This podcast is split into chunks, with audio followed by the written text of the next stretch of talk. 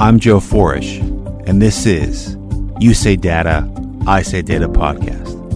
We talk about data, analytics, and its impact on business and society. We are the podcast for the Analytics Impact Network.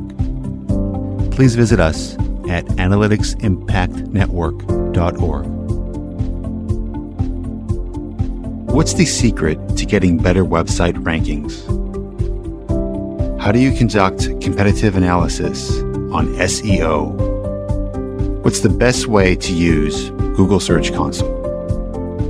My guest today is Brandon Leibowitz. Brandon runs and operates SEO Optimizers, a firm that he founded in 2007. SEO Optimizers is a digital marketing company that focuses on helping small and medium sized businesses get more online traffic, which in turn converts to clients, sales, and leads. Hi, Brandon. Welcome to the show. Thanks for having me on. It's a pleasure to have you here. Now, today we're going to talk about a lot of things. And I think the one thing that's on the tip of everyone's tongue is this three letter acronym SEO. But before we dive into the specifics about it, can we start with some of the basics in terms of things like user experience and intent matching? Yeah, there's a lot with SEO, search engine optimization, and it really just starts with ranking websites and Google or all the search engines, but primarily Google gets the most traffic nowadays. So trying to just take up that free real estate on that first page of Google when you search, there's ads at the top. Those are all paid ads, but right below those paid ads are the organic listings and Google shows 10 websites on that first page, but it's not just websites. There's images, there's videos, there's maps, there's a lot of stuff going on. So I was trying to take up as much free real estate as possible on that first page. Now, in terms of getting on the first page, that's everyone's goal. And if there's only 10 spots available, how do you get to be one of those coveted 10 spots? Well, you got to do what Google's looking for. And there's over 200 ranking signals. So you got to figure out what Google's looking at. But what really matters is who's on that first page of Google and what have they done. Because I'm not trying to figure out Google. Google changes every single day. But what matters is who's on that first page of Google, how much SEO have they done, and how can I do a better job of it. I got it. So it sounds like the goal of SEO is visibility. And do competitor research, figure out what your competition's doing, and try to just look at their strategies because if they're on that first page of Google, they're doing something right. And you can look at their strategies and try to implement them on your own website.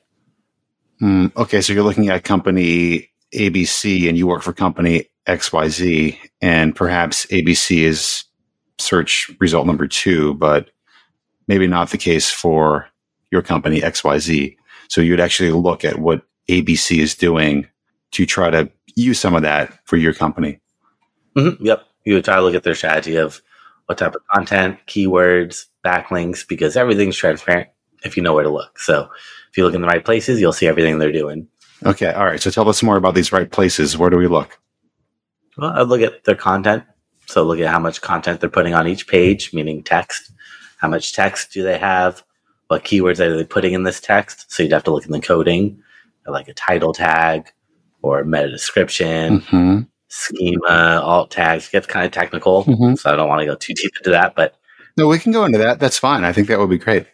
Looking at what type of pages, their site structure and their hierarchy, how they built out their pages, and then looking at their backlinks, looking at who's linking to them because backlinks really are one of the more important aspects of SEO. So backlinks are who's linking to the company, not who the company's linking to. Is that right? Yep. So if you're reading an article in like the LA Times and you see in there it says Brandon Leibowitz and you click on it and it goes to my website, I'd be getting a backlink from the LA Times. So the more websites that link to you, the more trust Google gives to you, and then they look at the keywords to figure out what keywords to rank you for. But it doesn't work the other way around. Gotcha. Gotcha. Okay. That's why it's called a backlink, not a forward link. Mm-hmm, yep. And you can send links to other people. You're just helping them rank higher in Google. Understandable. Now, you're saying before about content, about things like alt tags, meta descriptions. Let's just say people out there are running their own website. They're checking off all the boxes the good keywords, the links, they have pictures. They're not using a lot of passive voice when they're writing their content. If everyone's doing that, how do content creators actually set themselves apart from everyone else? That's where the backlinks come into play is who's linking out to you because everyone can write the same or similar content, but then Google looks at the trust and the trust signals come from backlinks, getting other websites to talk about you. Shows Google that, all right, maybe your content is a little bit better or more popular. Doesn't necessarily mean it's better, but just means it's more popular. Aha. Uh-huh. Okay. So backlinks seem like they are the key for successful SEO optimization, for lack of a better word. Yeah. Without backlinks, it's pretty much impossible to rank on Google. All right. Perfect. And then once someone gets a site up and running, how long does it take for SEO to kick in if they are doing all the right keywords, if they have backlinks, if they have all the boxes ticked? How long does it usually take? That just depends on the competition or competitiveness of those keywords. The more competitive those keywords are, the more time it's going to take to get those rankings. So if there's no competition for your keywords, then you should be able to get up there pretty quickly in a few months. But if they're competitive, it could take six months or more, sometimes longer, depending on if it's really hyper competitive keywords, because there's only 10 spots on that first page of Google. So a lot of people are fighting for those spots, and you can't just build a bunch of backlinks all at once. That doesn't look natural. So it's all about slow, natural growth to Google. And that just takes time to build that trust. Google's not going to trust any website. So you got to work to build that trust, and that trust takes time. I got it. And in terms of the competitiveness for the keywords. How do you determine that exactly?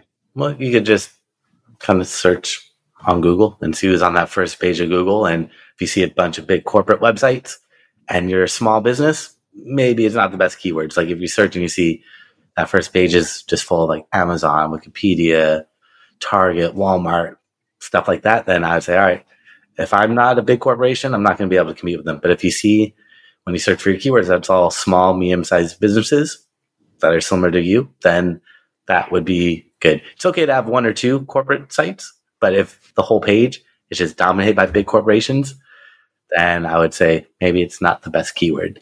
And can you give us an example of something like this?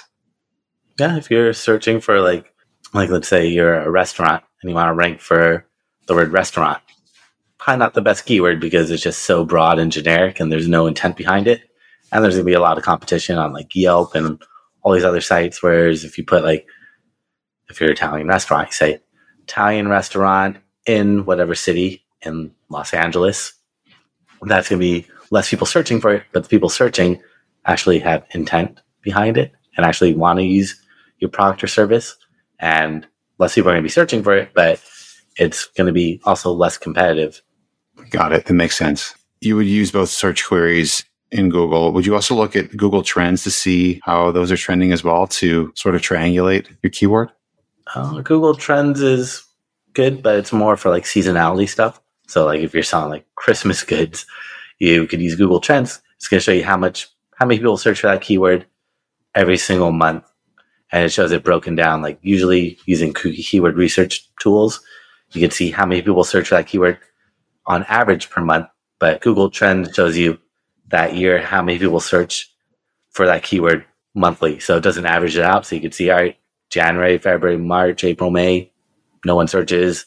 June, July, it starts peaking. August, September. So you can see when it starts peaking and growing. And you can see if there's any like trends and seasonality right there. So it's good if you have seasonality in your products or services. But if not, then it's not going to help out too much. But it is good to check every once in a while. But Google Keyword Planner would be the best to check out search volume to see how many people actually search for that keyword. Then once you see that people search for it, then you could check the trends to see for any patterns, seasonality, things like that. Hmm. Tell us more about that, about Google Keyword Planner. Well, Google Keyword Planner lets you research keywords to see how many people search for it every single month. So you want to find keywords that people search for. You don't want to just rank for any keyword. To make sure people actually search for that. And Google Keyword Planner, it's a free tool from Google that will show you that data. And when you're looking at the keywords per month, is it showing you the exact number or is it an average? How does it work exactly? Oh, it depends. If you're not spending any money on Google Ads, it'll show you ranges. But if you actually spend money on Google Ads, Mhm. it'll actually show you the exact numbers of how many people search for that keyword. Forget how much you have to spend per month. But if you're not spending any money, they're not going to show you that data. Fair enough. Or they'll show you ranges, which doesn't really help out because the ranges, it could be zero to 100, which is not that bad. 100 to 1,000 is okay. But then it jumps from 1,000 to 10,000 or 10,000 to 100,000. So, which is a big number. Like if 99,000 people are searching versus 11,000 people, it's still going to show you that 10,000 to 100,000 range, which is a big difference. Yeah, of course. Well, that's helpful. Now, you know, Google's obviously the big player in this space. And from what I understand, Google search is a collection of many algorithms, correct? Yeah, for the most part, they, I guess, they do updates and they merge them together. Like the newest ones, I guess, are yeah, multiple ones. Nobody knows how it all works because they're all separate teams of people working on it. Yeah, I mean, obviously they're not going to let anyone know the secrets because then it wouldn't it wouldn't be much use uh, to them. But in terms of obviously, you said there's changes and Google changes every day based on new content, new search queries, etc.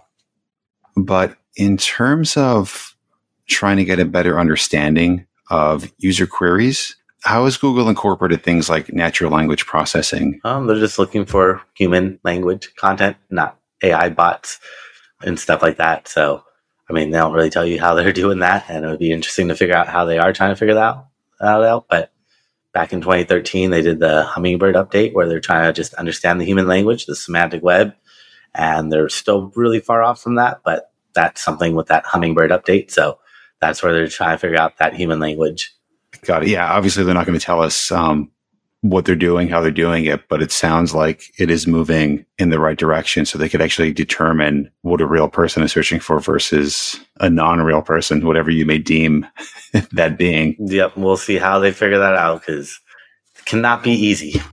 Mm-hmm. And you mentioned humming the Hummingbird update. Is that similar to other updates in the past, like Panda, which was even before Hummingbird? Mm, yeah, but they're all still being updated to this date. So Oh, so even though Panda was enacted a long time ago, it's still working uh, behind the scenes every day, every second of every hour. Well, they update it every few months. They have yeah, the panda, Ah. penguin, stuff like that. They're updating it all the Yeah. or every couple months. Or it might just be naturally just updating by itself through machine learning and AI. But I know they have patches, especially for panda and penguin. Those are big, big, big ones. Uh, okay, so so they release a patch for those every so often. Yeah, or update it or whatever they do to fix it. Okay, and there actually will be a release from Google regarding that. Mm, Google doesn't really tell you that stuff. Google, No, okay. they do, but not all the time, Oh, so it depends on what they want to say and what they don't want to say. or what they want to let you know. So, what other algorithm updates do you think are going to be on the horizon from Google? Yeah, that will be interesting to figure out. But everything is just really less spam. That's all it comes down to is less spam. All these algorithm updates are people figuring out ways to game the system, and Google's stopping it. So, whatever ways people figure out in the future to game the system and get those rankings really quickly through SEO, Google's going to stop it. That's up to the programmers how they're going to figure that out. Got it. Now that makes sense. Now, when someone is using Google Search Console, what advice would you give them on how to interpret their data and how to make better use of it? Well, just click on everything. You're not going to break it. a lot of people get scared with Google Analytics and Google Search Console to break something, but if you just click on everything, you're going to learn a ton of information and go through it all. Don't just click on one or two things, but go deep in there and try to figure out what's going on because it's going to tell you if you have any issues with mobile or speed, or if you have any penalties from stuff you've done in the past. It'll show you which pages get the most traffic, show you what keywords you're ranking for. So it's a lot in there, and it's worth taking the time to really dive into Google Search Console because it tells so much information about SEO. Mm-hmm. and how much time do you think someone should spend using Google Search Console? That just depends how big their website is, how many keywords they're ranking for, how many pages. Because if you're just a really small, basic website and you're just a plumber, probably only have like five pages, 10 pages on your website. So you don't have to go too deep into it. But if you're a big national chain selling like promotional products and you have thousands of SKUs and you're selling global or nationally, there's going to be a lot more time that needs to be allocated to it. So I would just spend as much time as needed, a couple hours a week, maybe, or month. Oh, so if you're the plumber, only a few hours a week to understand what's going on? Yeah, depending on how well versed you are at understanding and deciphering that data. Some people it's going to take longer, some people will be quicker. No, that makes sense. That makes a lot of sense in terms of getting a check to see where you are and what you can do to update your site to make it work better for you and your business. Yeah, I would say don't spend more than a couple hours. You don't want to spend too much time because then you're to get we sucked into the weeds and you gotta actually implement. Can't just read and look at stuff all day long. that doesn't help out. A lot of people just get stuck at that and don't actually take action. And taking action is a lot better than just spending 20 hours looking at Google Search Console or spending one hour and taking 19 hours of action. is going to be a lot better. now, that's a good way to put it. I appreciate that. Now, you also told me before that there is a change on the horizon for Google Analytics. The change is moving from Universal Analytics to Google Analytics 4. When is that going to happen? Well, it's already happened. So, oh, it has? It's over to Google Analytics 4. And then I think in 2023, July, they might cancel Universal Analytics and only have Google Analytics 4 it's already occurred, but they're eventually going to move everyone over for the next few months to GA4. Yep. So you have some time to move over. And hopefully everyone knows about that out there that's listening for their analytics purposes. Mm-hmm. Yeah. Got to move it over. Otherwise, you're going to lose all that data. Yeah. So when you say move it over, what do people actually need to do to move it over? Just change tracking codes. So you got to put a new tracking code on your website. Well, sounds pretty straightforward and not that time consuming. Yeah, no, it shouldn't take too much time, depending on how easy it is for you to add a tracking code on your website. Some people have to go through a bunch of hoops to get anything done, or some people have control of their website and they can make the change in a, pretty quickly, but do it sooner than later, though.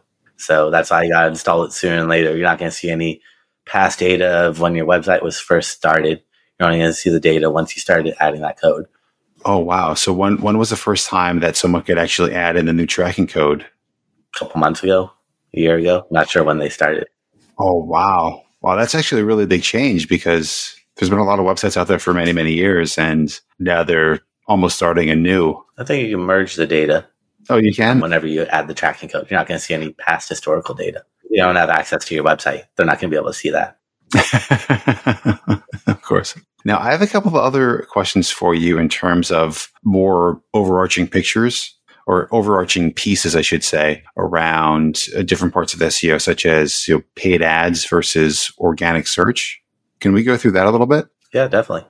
Go for it. So, paid ads are all paid, pay per click, or paid ads. So, you have to pay for visibility. Social media is just social sites like Facebook, Instagram, Twitter, YouTube, Pinterest, LinkedIn and you could advertise on all of them. So you can run paid ads or you can do organic. So just comes down to if you want to do organic, the free way to go about it, or paid, and you can pay for that visibility and exposure.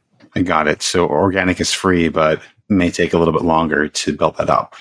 Mm, sometimes, or you could go viral on social media and just explode that day. yeah, that'd be awesome, right? Yep, that's the goal. That's what everyone wants, but doesn't happen all the time. So sometimes you have to pay to get that instant exposure or build it up organically over time. At your firm, your firm is called SEO Optimizers. Could you tell us exactly what you do there? We help with digital marketing, so focusing primarily on search engine optimization, but it could also help out with some paid ads and social if you like, but for organic SEO, just focus mainly on that, but could help out with other aspects. And who are your typical clients?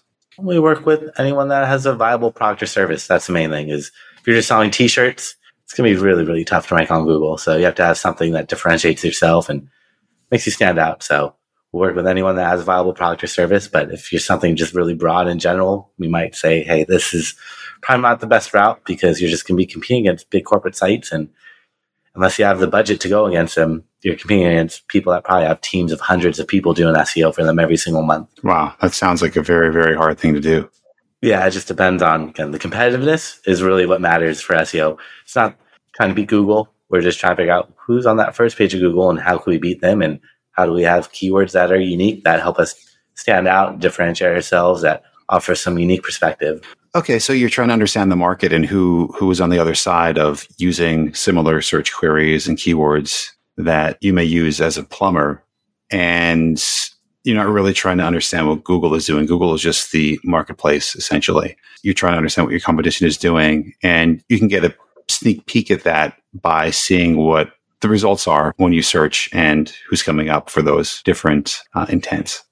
Mm-hmm. Yeah, you might think plumber near me is going to be the best keyword, but you might find out that leaky faucet is uh, going to get even more searches. So you got to figure out and really dive in and spend the time doing the research to figure out what's going to get you the best return on on your investment for those keywords. Yeah, that makes a lot of sense in terms of having it very specific to probably hundreds of uh, plumbing words that that one could use besides from plumber near me that could really benefit that business.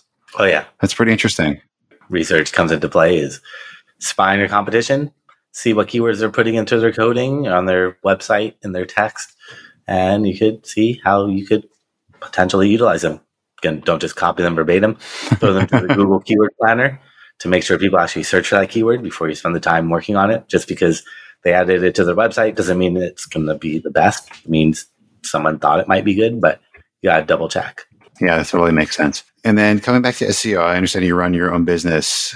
Do you ever teach any sort of courses on SEO where people could learn a little bit more about it? I've taught a lot of classes over the years and have a lot of classes that are just thrown up on YouTube for free. So if they want to watch all my classes, both paid and free ones I've done in the past, I've thrown them all up there so they can watch them for free. So they don't have to spend money and they could just learn all about. I have classes about SEO, how to do backlinks, how to find your competitors, how to do on page SEO, how to do Google Analytics, how to read Google Search Console, have classes on Facebook, one on Instagram, one on Twitter, one on Yelp, one on Google Maps, one on LinkedIn. So, and tons of other ones. So if they want to learn more, they could watch a bunch of those for free. They just search YouTube for my name. Awesome. Awesome. That's fantastic. Well, I appreciate you sharing that with our listeners so they could get some ins and outs of the SEO world and many different channels, shapes, forms, and fashions. I appreciate that. I do have one question that I like to ask all my guests. And I would like to know do you say data or data? Data, I think. Are you sure about that? but yeah, I don't know. That's another one of those tricky words where it could have multiple meanings or multiple enunciations of it. Well, I had an awesome time talking with you today. I really appreciate it. And I look forward to learning more about SEO. Yeah, thanks for having me on today. Thank you for listening to You Say Data, I Say Data podcast. To become a member, sponsor, donor, or podcast guest, please visit us at analyticsimpactnetwork.org.